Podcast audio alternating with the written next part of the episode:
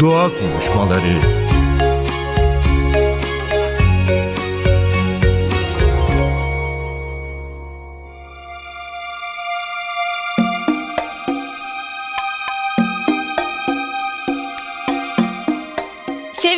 Radyo dinleyicileri, ben Nacide Berber. Doğa konuşmalarında tekrar bir aradayız bu hafta. Doğanın gündemini takip etmeye devam ediyoruz. Şu anda aslında kurak bir kış geçirdiğimiz için çok sıcak gündem aslında susuzluk. O yüzden bugün Dursun Yıldız bizimle birlikte olacak. Kendisi su politikaları uzmanı. Hoş geldiniz Dursun Hocam. Teşekkür ederim Nereden. Kurak bir kış geçiriyoruz ama Türkiye'nin şu an itibariyle su durumunu nasıl değerlendiriyorsunuz? Bu kurak kışın sonuçları ne olacak bizim açımızdan ve bahar ve yazda bizi neler bekliyor diye bir giriş olarak hemen bu soruyu sorayım. Aslında bilinenin aksine böyle hani Türkiye kuraklık yaşadığı zaman şaşırmamız gereken bir ülke değil. Çünkü Türkiye esas itibariyle yarı kurak bir iklim kuşağında yer alan ve topraklarının yaklaşık yüzde kırkı yani böyle bir iklim kuşağı içerisine yayılan bir ülke. Bu anlamda geçmişte de kurak periyotlar yaşadı. Bu dönemde de farklılık şuradan kaynaklanıyor. İklim değişikliğinin etkisi altında bu kurak periyotların hem süresi uzadı, şiddeti arttı ve tekerrür miktarı da arttı. Yani artık arka arkaya gelmeye başladı. Bizi rahatsız eden bu.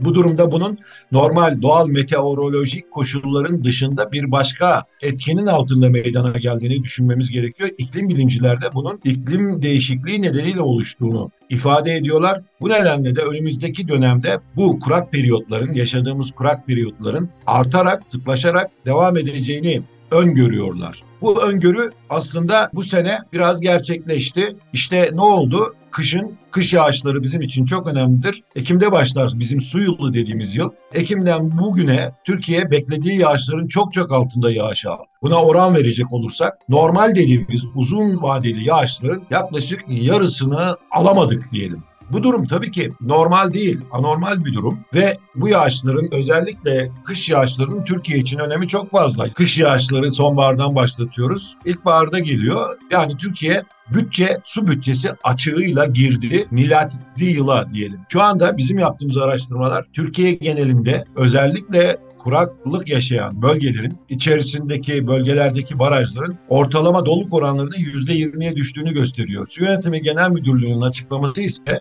geçenlerde katıldığımız bir toplantıda %31 civarında tüm Türkiye genelinde barajların doluluk oranının %31 civarında olduğu şeklinde idi.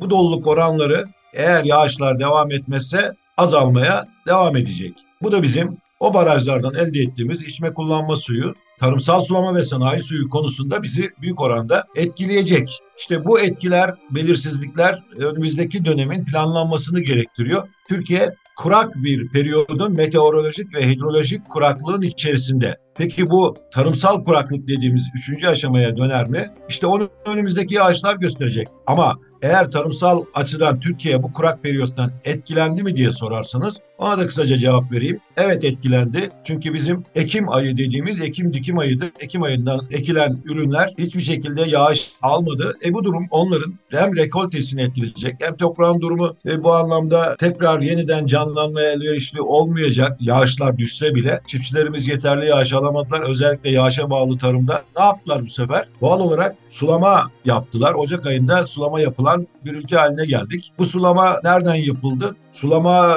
olanağı olan açık kanal sulaması, yüzey sulaması olan yerlerde evet yüzeyden ama olmayan yerlerde örneğin Orta Anadolu gibi yerlerde, bölgelerde yeraltı suyundan yapılıyor yeraltı sularından yapılıyor bu sulama. E, yeraltı sularına bu kadar yüklendiğimiz zaman da baraj seviyelerini görüyoruz ama yeraltı su seviyelerinden pek fazla haberimiz yok. E, bu durumda o seviyeler düşüyor ve aynı zamanda su kalitesi açısından da sorumlu bir hale geliyor. İşte bu bizim görmediğimiz tarafı iklim değişikliğinin. Şöyle bağlayayım iklim değişikliği sonucu oluşan kuraklık sinsi bir afettir. Yavaş yavaş gelir, yerleşir. Uzadıkça da devam ettikçe de çok büyük oranda sorunlar yaratacak şekilde birçok sektörü teslim alır. Türkiye bu afetin içerisinde bir kriz noktasında değil ancak önümüzdeki yağışlara bağlı olarak da tarımsal kuraklığın içerisine girdiği anda bu etkileri itibariyle de krize doğru ilerler. Kuraklığa ve su sorununa dair acil ve önemli olarak ilk etapta şu anda alınması gereken önlemler neler? Bir taraftan da yani gerçekten hem kurumlar hem de galiba bireyler olarak da bunu değerlendirmemiz gerekiyor. Bu açıdan da hani neler yapmamız gerekir onu soracağım.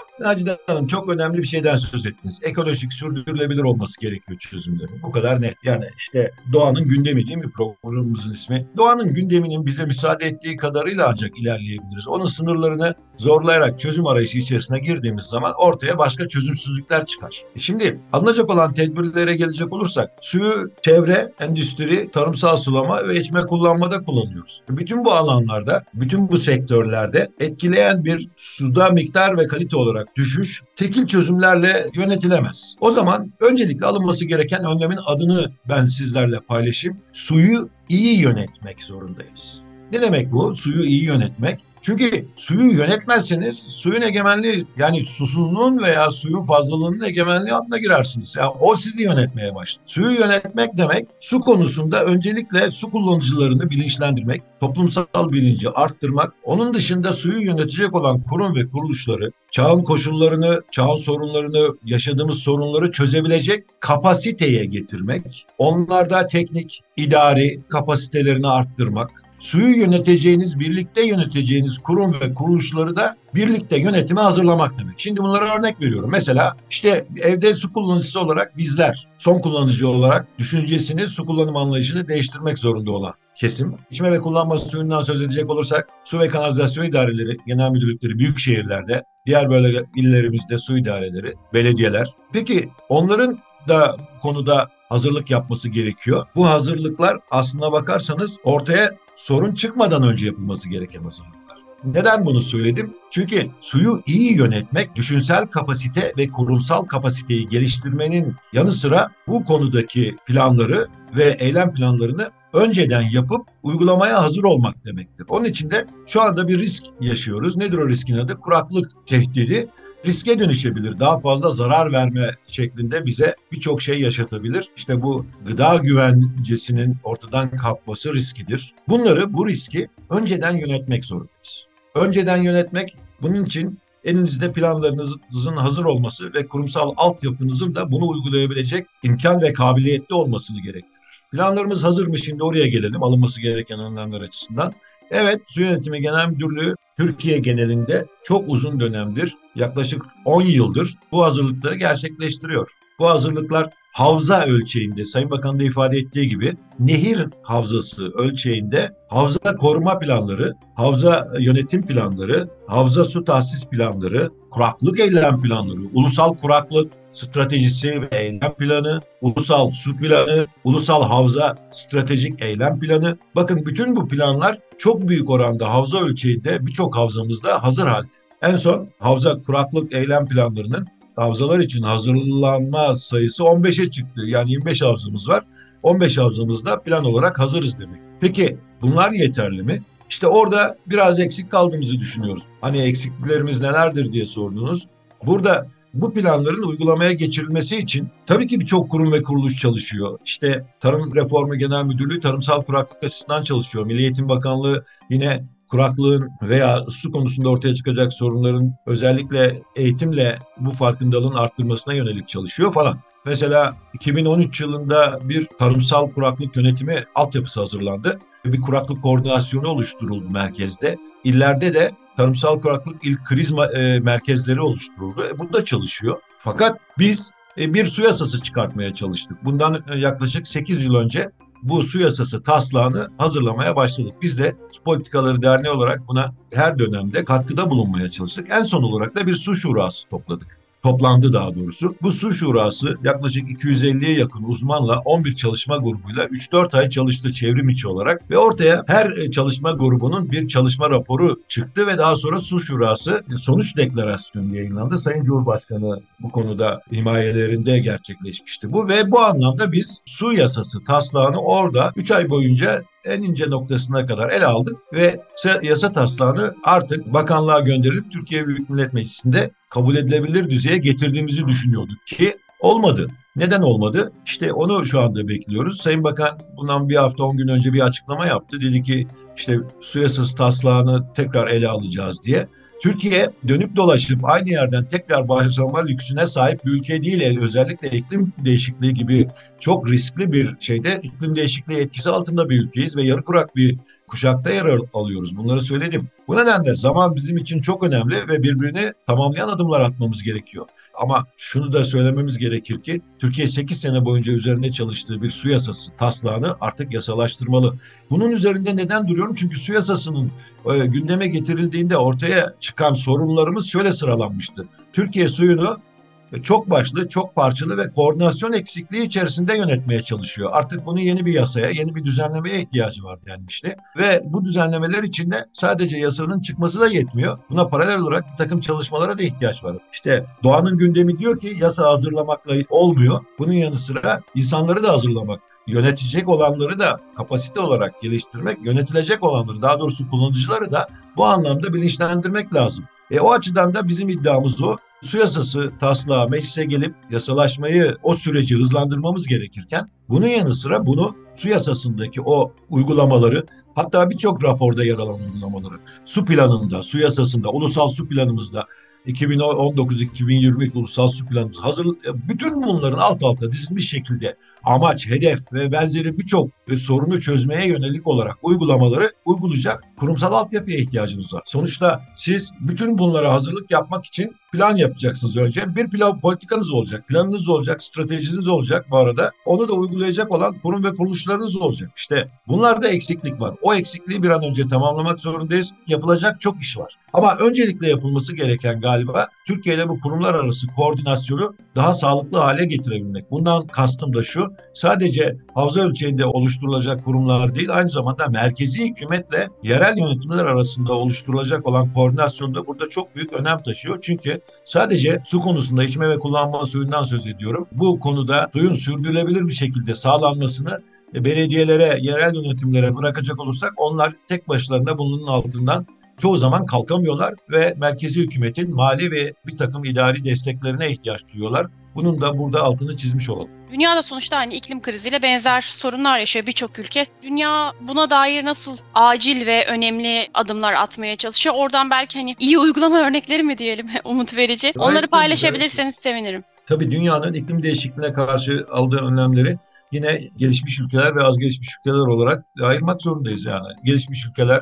hemen batımıza bakacak olursak Avrupa Birliği çıkıyor ortaya. Onun dışında Amerika Birleşik Devletleri ve diğer gelişmiş ülkeler. Bunlar uzun dönem önce suyu havza ölçeğinde entegre bir şekilde yönetim anlayışını kabul etmiş orada ilerleyen ülkeler. Yani bizim şu anda yapmaya çalıştığımızı seneler önce gerek yasal gerek idari kurumsal olarak gerçekleştirmişler. Planlarını hazırlamışlar ve bu anlamda ilerliyorlar. Ve şimdi genel olarak yaptıkları bu. Şöyle bir konsept var dünyada iklim değişikliği etkisi altında su kaynaklarının ortaya çıkaracağı sorunlar gerçekten ciddiye alınıyor. Neden? İşte bunun doğrudan etkileri içme ve kullanma suyu olarak olacak ama onun dışında dolaylı olarak su dediğiniz zaman enerji, gıda ve çevreyi de birlikte ele almanız lazım. Bunlarla olan ilişkisi arttı. E, enerji konusunda riske girmek istemiyor gelişmiş ülkeler, dünya ülkeleri. E, suyu yönetmenin enerjiye de etkisi olduğunu bilerek yapıyor bunu. E, gıda güvencesi doğrudan suyla bağlantılı. Bu açıdan da önlem almak zorunda. Çevreyle olan ekolojik dengeyi korumazsanız yarın o ekolojik denge içerisinde boğulur gidersiniz. Dengesizlik içerisinde.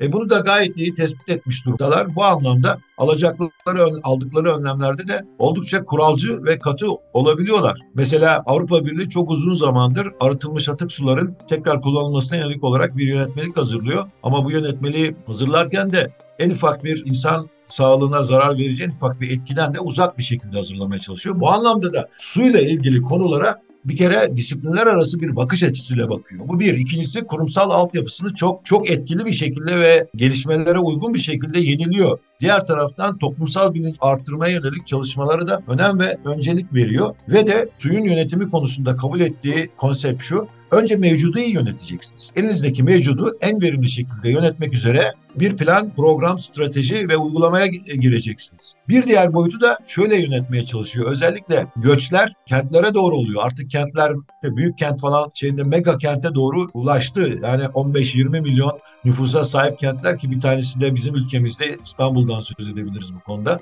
Kentler ölçeğinde önlemler almaya çalışıyor özellikle gelişmiş ülkeler. Kentte su yönetimini akıllı bir şekilde yapmaya çalışıyor. Ez cümle dünya özellikle kurakla dönemlerde tabii bizim uyguladığımız yöntemleri de uyguluyor. Onlar tasarruf yöntemleri. İşte çeşitli kısıtlar getiriyor. Duyduk bunu. Avrupa ülkelerinin bazılarında gerçekleşti bu geçtiğimiz aylar içerisinde. Çünkü Avrupa'da kurak bir periyot yaşıyor şu anda. Orada gerçekleşti. İşte aşırı su tüketen sektörlerin su tüketiminin kısıtlanması, evlerde suyun kısıtlanması, daha doğrusu daha tasarruflu kullanılması ve bu anlamda bazı ikazlar. E bunları bizim belediyelerimiz de çoğu zaman yapıyorlar zaten. Fakat önemli olan ikazların yapılması ve tasarruf tedbirlerinin açıklanması değil. Bunların uygulamaya ne kadar geçtiğinin tespit edilmesi. Bu uygulamaya geçiş süreçlerinde bizler biraz daha bu konuda sonuçları elde edebilir durumda olmalıyız. Niye bunu söylüyorum? Çünkü bakanlığımızın bundan yaklaşık 8-9 ay önce yaptığı bir anket çalışmasında tüm Türkiye genelinde Bakanlık Tarım ve Orman Bakanlığımızın sayfasında yayınlandı. Ankete katılanların yaklaşık %40'ından fazlası Türkiye'nin su zengini olduğunu düşünüyor. Tekrar edelim o zaman buradan. Türkiye su zengini bir ülke değildir. Suyunu çok dikkatli ve verimli kullanmak zorunda olan bir ülkedir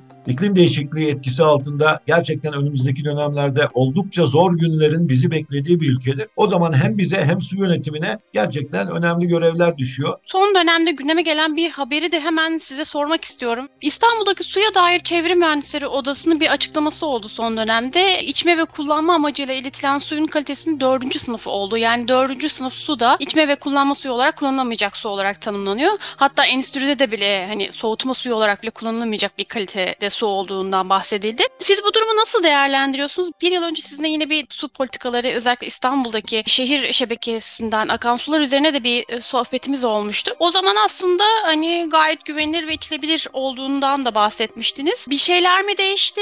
Siz bu son durumu nasıl değerlendiriyorsunuz? Çok net bir şekilde cevap vereyim. Hayır, İstanbul'un suyu dördüncü kalitede içme ve kullanma suyu. İstanbul'un su şebekelerine basılan su, içme ve kullanma suyu dördüncü kalitede bir su değildir. Bunu kesinlikle bilerek söylüyorum. Çünkü uzun zaman DSİ Genel Müdürlüğü'nün içme suları dairesi başkanlığında görev yaptım. Bu anlamda su kalitesi açısından İstanbul şebekelerindeki suyun bu kadar düşük kaliteli olduğunu söylemek bence çok uygun olmaz. Çevre Mühendisleri Odamızın açıklamasını okudum. O Melen, Melen suyuyla ilgili olarak Melen'de yani İstanbul'un suyunun üçte biri Melen sisteminden geliyor. Melen işte oldukça uzak 190 kilometre mesafede İstanbul'a bir Melen çayı, çay.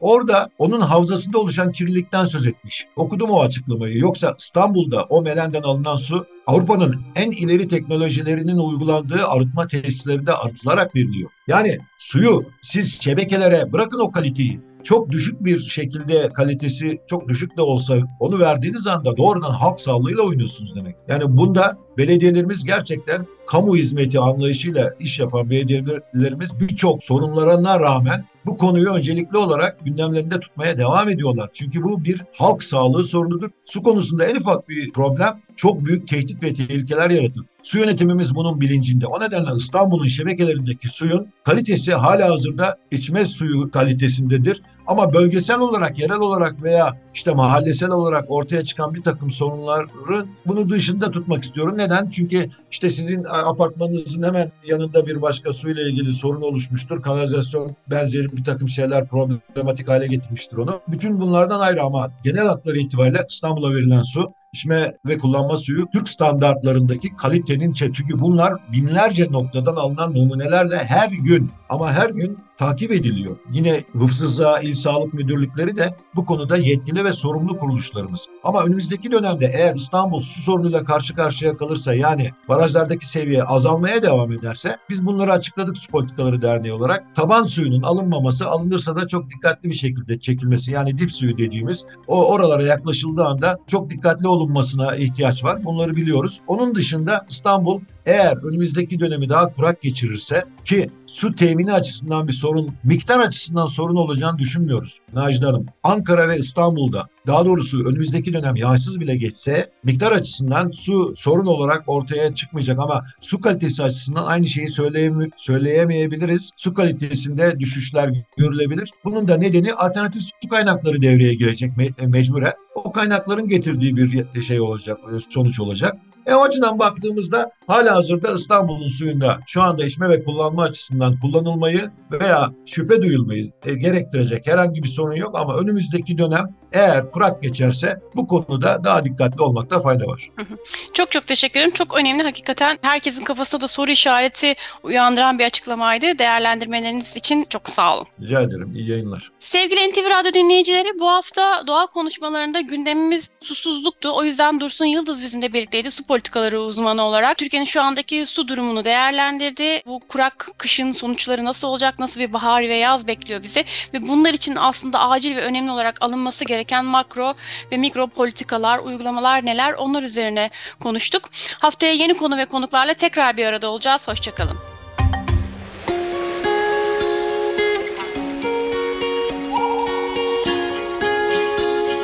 Doğa konuşmaları sona erdi.